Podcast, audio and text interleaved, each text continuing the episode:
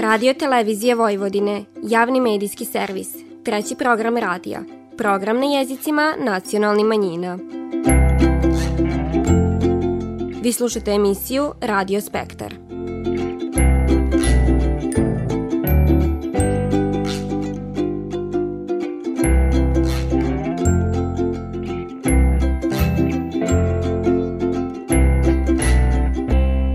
Poštivani slušaoci, dobar dan. Vi pratite program na bunjevačkom jeziku. Na početku ovo nedeljne emisije najavit ćemo tradicionalno bunjevačko prelo koje po 18. put organizuje Bunjevački kulturni centar Bajmak. A posle tog divanimo o novootvorenom muzeju u centru Novog Sada, muzeju Tamburica Festa koji je posvećen tamburi koja je ostavila veliki trak u kulturnom životu Vojvodine. U nastavku emisije osvrnit ćemo se na stanje u poljoprivredi u Somborskim atarima, a čućete i kako se veterani hokejaškog kluba Spartak pripravljaju za predstojeći međunarodni turnir Winter Classic. Vi slušate program na bunjevačkom jeziku. Tradicija održavanja Marinske prela već puni 18 godina viranje i Bunjevački kulturni centar Bajmak, koji Bajmačko-Bunjevačko prelo organizuje u subotu 28. januara na već dobro poznatom mistu u sali Kulturno-prosvetnog društva Jedinstva Ečeg od 19 sati, a ovog puta prelo će biti u znaku punolictva ovog centra. Najavljiva predsjednik BKC-a Branko Pokornić. Biće dobar, bogat kulturni program – sadržaj bit će, tako da kažem, tradicionalna naša bunjevačka krumpirača iz tepsije.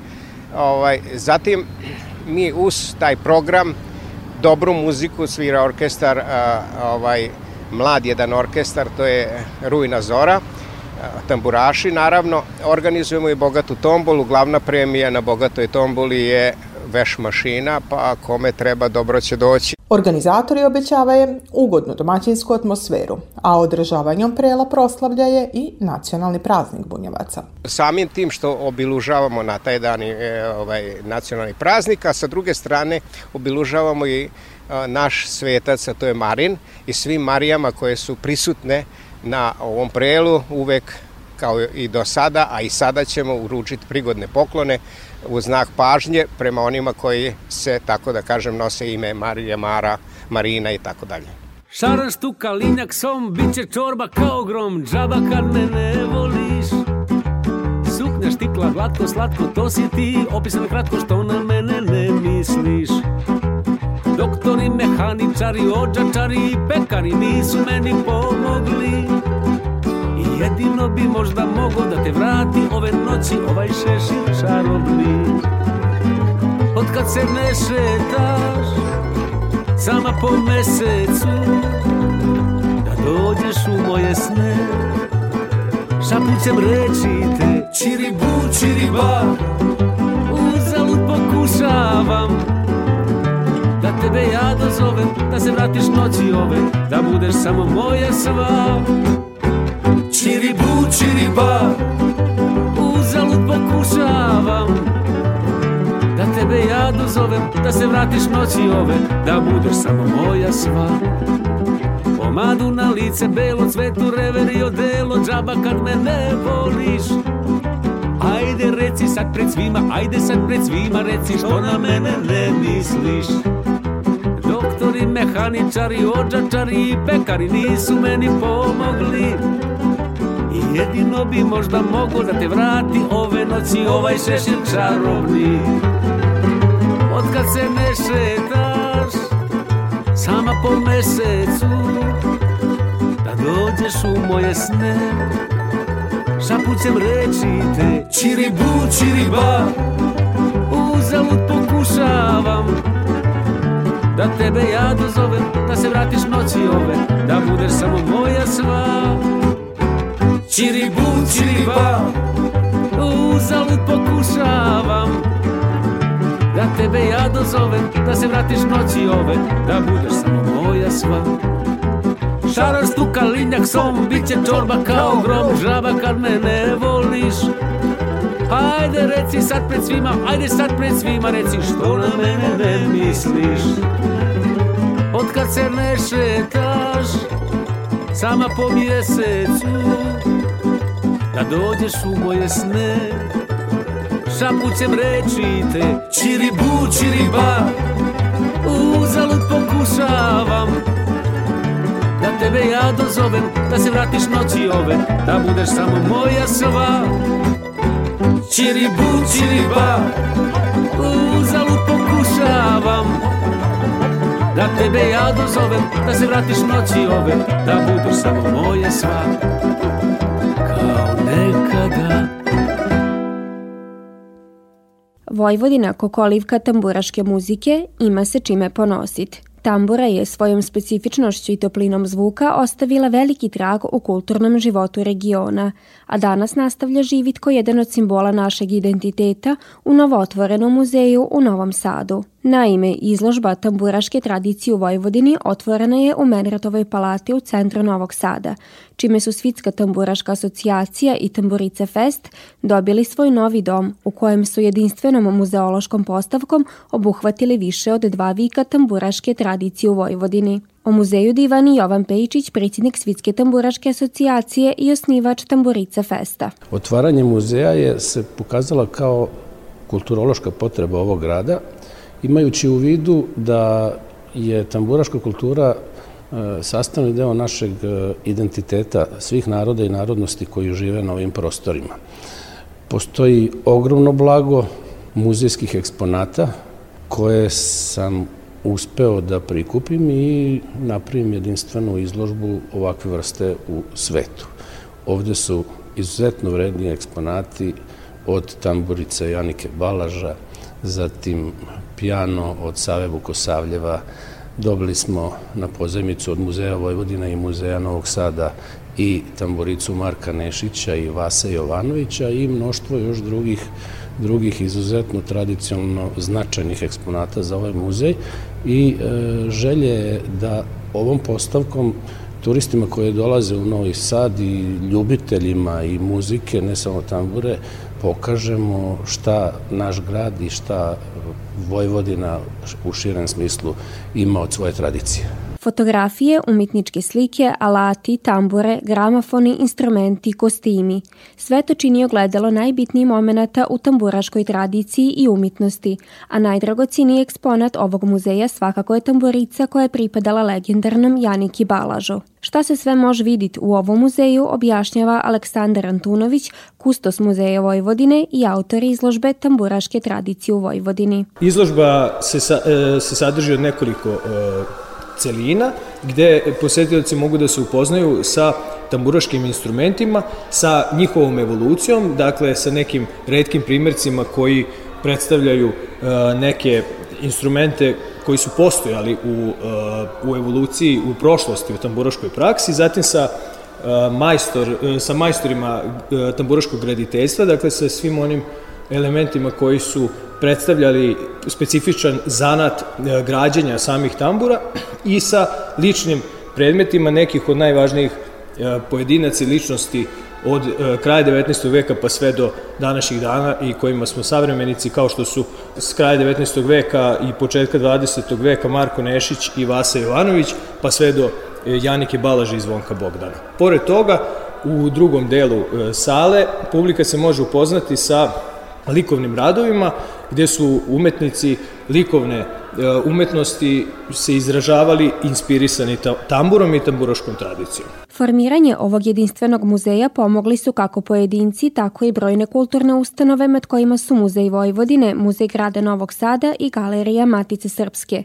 A iz Muzeja Tamburica Festa poziva je sve pojedince koji imaju kakve vridne predmete koji se vezivaju za tamburašku tradiciju i praksu, da njim se jave kako bi ti vridni eksponati bili pohranjeni i čuvani na pravi način. Mislim da je postojanje ovakvog mesta u Novom Sadu izuzetno važno, kako za grad, tako i za Vojvodinu uopšte, zato što tamburaška tradicija predstavlja deo identiteta različitih, dakle kako identiteta gradova, mesta pojedinačnih, kao što je Novi Sad, koji predstavlja jedan od centara tamburaštva, tako i Vojvodine kao regije, ali i različitih etničkih zajednica koje naseljavaju Vojvodinu, i čak može se reći u nekom i višem smislu šireg nekog regiona, dakle na jednom višem nivou, tamburaška praksa se utkala u različite identitete od onog najužeg, dakle ličnog, jer tambura pripada svakom ko je shvata svojom, tako je bar mi posmatramo, do onih ko, najvećih kolektivnih e, identiteta i mislim da je postojanje ovakve jedne institucije izuzetno važno uopšte za našu kulturu. Kad kažem našu, mislim na sve one e, zajednice i pojedince koji tamburu i tamburašku praksu smatraju svojom. A tambura u svojom svakako smatraje i bunjevci, koji su iznidrili neki od najpoznatiji i najlepši tamburaški pisama. Podsjeća Aleksandar Antunović. E, bunjevci, kao i mnogi druge zajednice u Vojvodini, baštine tamburu, i tamburašku tradiciju, ali je e, kod bunjevaca to specifično zato što se ona utkala u sam etnički identitet e, cele grupe i predstavlja jedan od važnih e, simbola bunjevačkog identiteta. Naravno, ova izložba ima, ideja jeste da ova izložba obuhvati sve one zajednice koje na, ne, na nekom nivou baštine tamburašku tradiciju i praksu u Vojvodini, a bunjevačka zajednica je posebno važna ne samo kao zajednica i grupa koja je u praksi čuva, nego i zbog određenih pojedinaca koji su zaslužni što se tambura očuvala i razvijala u, u Vojvodini u jednom posebnom, u jednom posebnom smeru.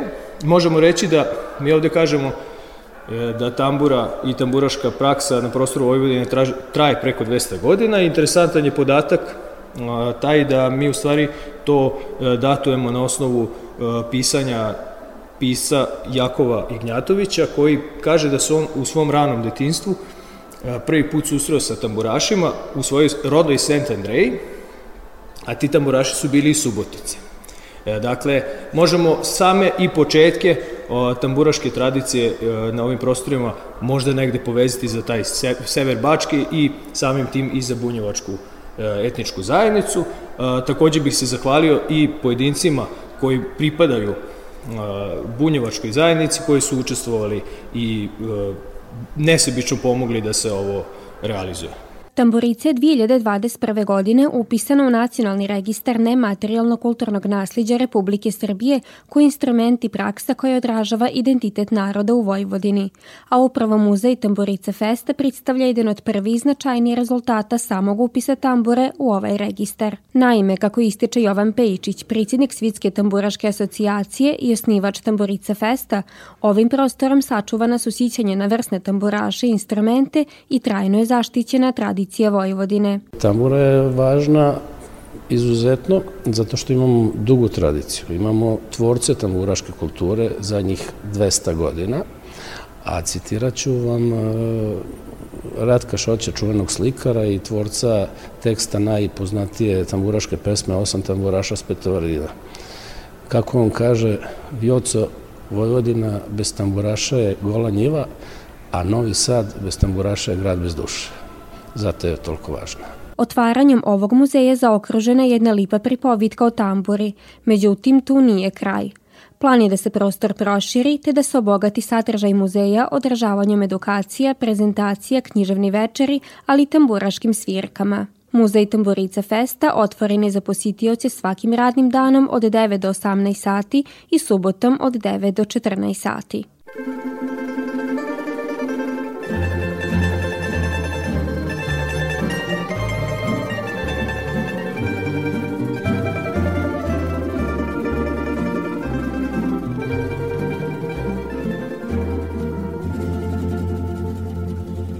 Doneste mi rujna vina, hoću priče da se setim baš na ovom divnom mestu gde ugledah njene. Zaustavite Dunav i kazaljke stare, pesma moja, pesma moje drage, nek me svuda prate, s pesmom rujna vina, osam tamburaša, s Petrova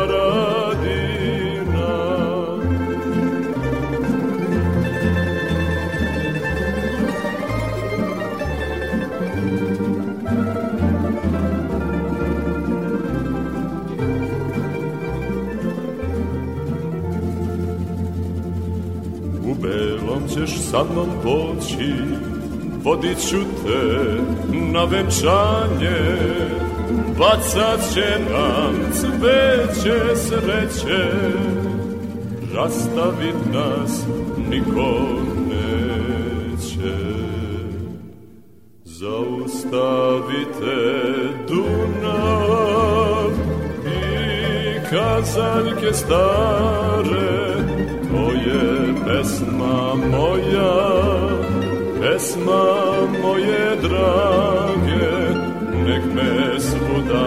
prate, s pesmom rujna vina, osam tamburaša, s Petrova radina. Tamburaši svirajte mi divne pesme, od davnina ja ću mrsit kose njene polako piti vina. Zaustavite Dunav i kazaljke stare, to je pesma moja, pesma moje drage, nek me svuda prate, osam tamburaša, s Petrova radina, nek me svuda prate,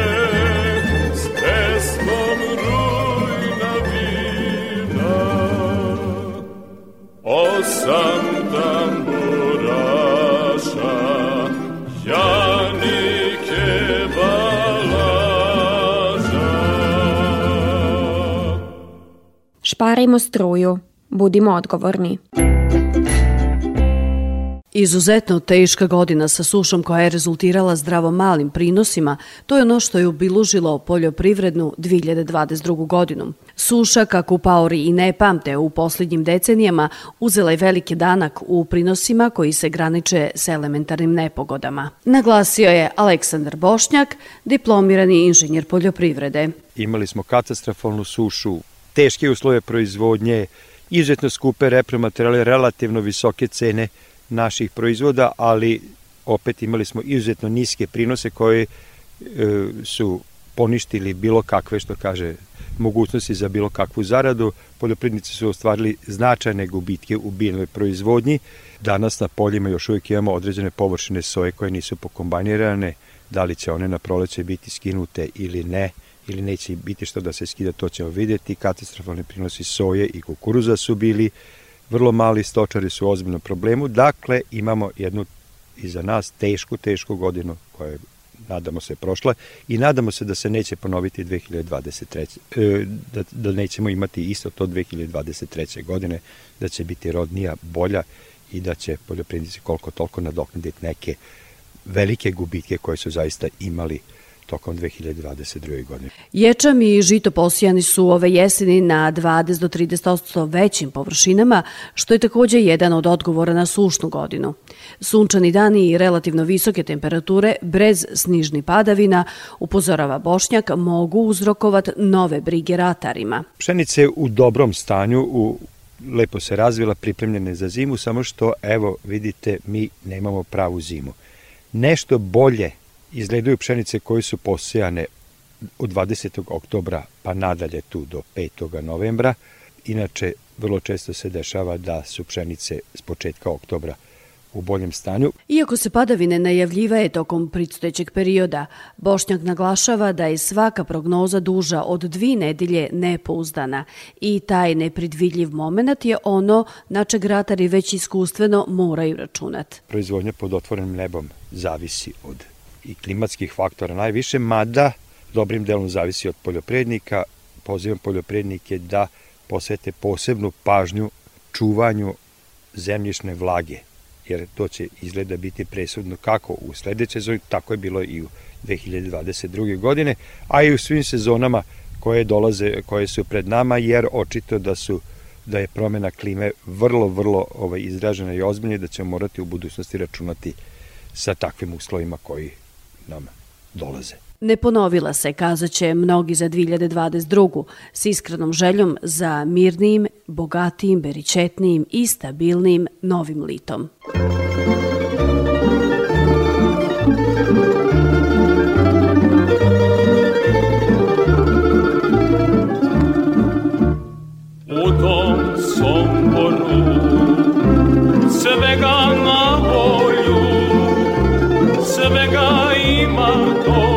to istina, pa i žene piju vina u tom somboru.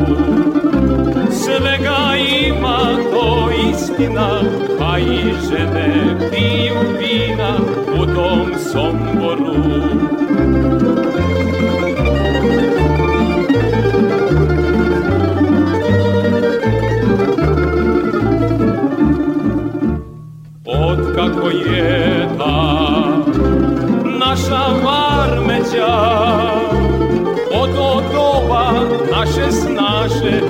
Zavoleše tamburaše u tim somboru.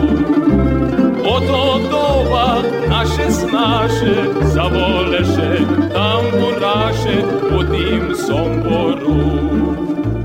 Ženit ću se ja a žena mi treba koja znade svašta radi, a ja ću se gospodarit po tom somboru. Koja znade dobro radi, a ja ću se gospodarit po tom somboru. Da je zimska razonoda u našoj varoši, klizalište, podjednako aktuelna uprkos toplom vrimenu, ko i u godine, kad je minus bio češći, pokaziva je ne samo najmlađi, već i oni stariji, koji se još uvijek nisu umorili i svoje klizaljke oštre iz godine u godinu. Riči o veteranima hokejaškog kluba Spartak, koji su ove nedelje ušli u završnicu pripravljanja za tradicionalni međunarodni turnir veterana Winter Classic, a 17. po redu bit će u znaku dobro poznati ekipa kako iz okruženja, tako i iz zemalja priko okeana. Objašnjava Zlatko Bošnjak, veteran Spartaka. Kanadska ekipa dolazi, dolazi iz Češke, Slovačke, Slovenije, Mađarske, iz Srbije, biće 15 ekipa. Turnir počinje 27. u 13 časova i traje do nedelje do 16. Znači, tu ćemo nagurati, mislim, koliko možemo utakmica više. Ograničeni smo i sa vremenom i sa vremenskim uslovima, pogotovo evo kiša je pa jako je teško organizovati sve i dovući te ekipe ovde jer mi smo na otvorenom stalno. Svoje misto na međunarodnim turnirima ovake vrste Subotičani s pravom doživljavaju visokim. Odaziv ekipa je odličan. Njeva kotizacija pokriva troškova, a turistički doprinos varoši nije zanemarljiv. Prilika je to i za kadgodešnje Subotičane da posjete svoju varoš i još jedarice oprobaje u sportskom ledenom susretu. Godinama unazad dolazi Čulin Zoran iz Kanade. Doće nam i ovaj e, Prokec Čaba, on je u Švedskoj sa svojim prijateljima. Onda e, iz Dubaja će doći Marko Ziđarević, naš igrač i trener, dovešće jednog u izvidnicu jednog svog veterana igrača koji će igrati za Spartak, da pojača tako da odaziv je dobar, mislim, ovi naši bivši igrači što su napolju u inostranstvu, ima njih dosta što hoće da dođu. Posićenost i rado odziv na ovaj sportski susret Winter Classic duguje i igri za koju, kako kažu, ima dušu. U prvom redu zbog drugčih pravila. S obzirom na godine i fizičku pripremljenost, dakle nema, telom se ne igra, nema bendija, dakle sve igra se ono, baš pravi rekreativni hokej. Kako divani jedan od veterana Spartaka, Nikola Dujmović, cilj turnira nije samo igra, već i evociranje uspomina. E, počelo je sve 96. na inicijativu par e, starih igrača, Zidjarović Marka, e, Ladocki Čabe, mene, Bošnjak Zlatka, da se okupimo i da odigramo jednu prijateljsku utakmicu sa prvim timom.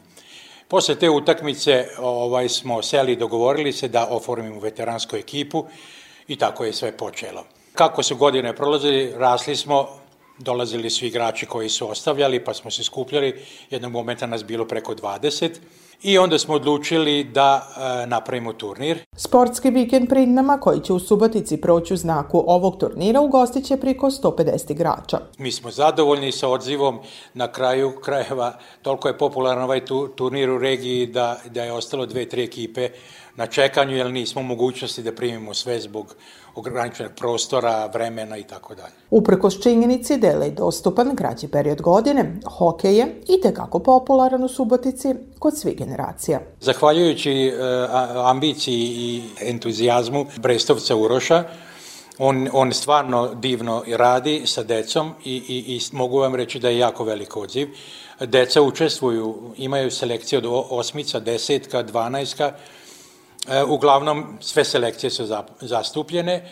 E, sad ovi e, mlađe selekcije igraju u u, turnirski sistem, dok ove selekcije takmičarske 12 10 igraju sa, imaju dobru saradnju sa Segedinskim hokej klubom, tako da su fuzionirali i da stupljaju kao jedna ekipa u Mađarskoj ligi. Što se tiče seniora, nažalost, uslovi su takvi kakvi su, nema se sredstava, i tako da seniori postoje, oni igraju neku regionalnu ligu, nešto sa Bosancima i sa Makedoncima, turnirski sistem. U susret 17. međunarodnom turniru veterana u hokeju na ledu, koji se pod nazivom Winter Classic igra od 27. januara u Subotici, podsjećamo da je Hokej klub Spartak jedini klub u domaćoj ligi koji svoje mečeve igra na otvorenom klizalištu. Iako se hokej na ledu u Subotici igra još prije drugog svitskog rata. Hokej klub Spartak osnovan je 45. godine, dok je izgradnja veštačkog leda 60. godina popularizovala ovaj sport i na severu naše zemlje.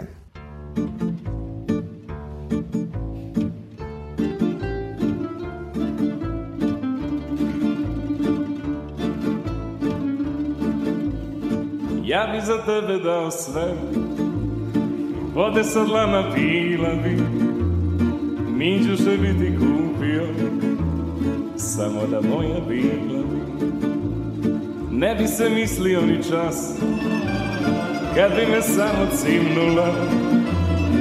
Ne bi se mislio ni te Kad bi mi namignula. A ti se ne javljaš Sve zaboravljaš I poklenjaš mi ne. E, A dao bih ti sve a ti se ne javljaš Sve zaboravljaš. I poklenjaš mi ne. E, A da mi ti sve.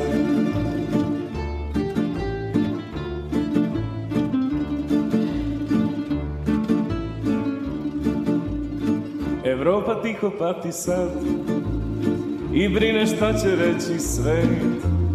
Što bubonjak se ljubavi nije pretvorio cvet Jer došao je ovaj dan. I dobrih pet minuta je. Sada je pravi moment Da čovjek sreću pronađe. A ti se ne javljaš Sve zaboravljaš I poklanjaš mi ne e, A dao bih ti sve.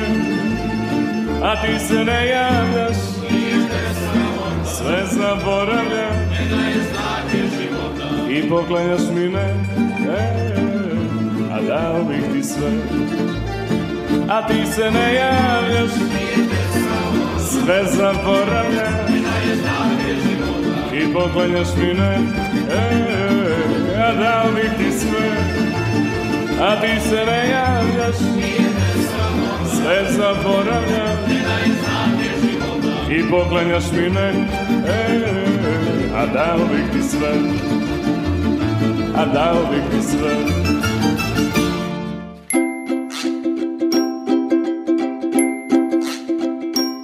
Slušali ste emisiju Radio Spektar. Služite nas petkom posle podne od 14 sati i 15 minuta do 14 sati i 45 minuta na radio talasima 100 MHz trećeg programa radija Radio Televizije Vojvodine. Ovo izdanje su za vas pripravile novinarke redakcije na bunjevačkom jeziku Vanja Nešković, Nataša Stantić i Ružica Parčetić. Kroz emisiju vas je vodila Vanja Nešković.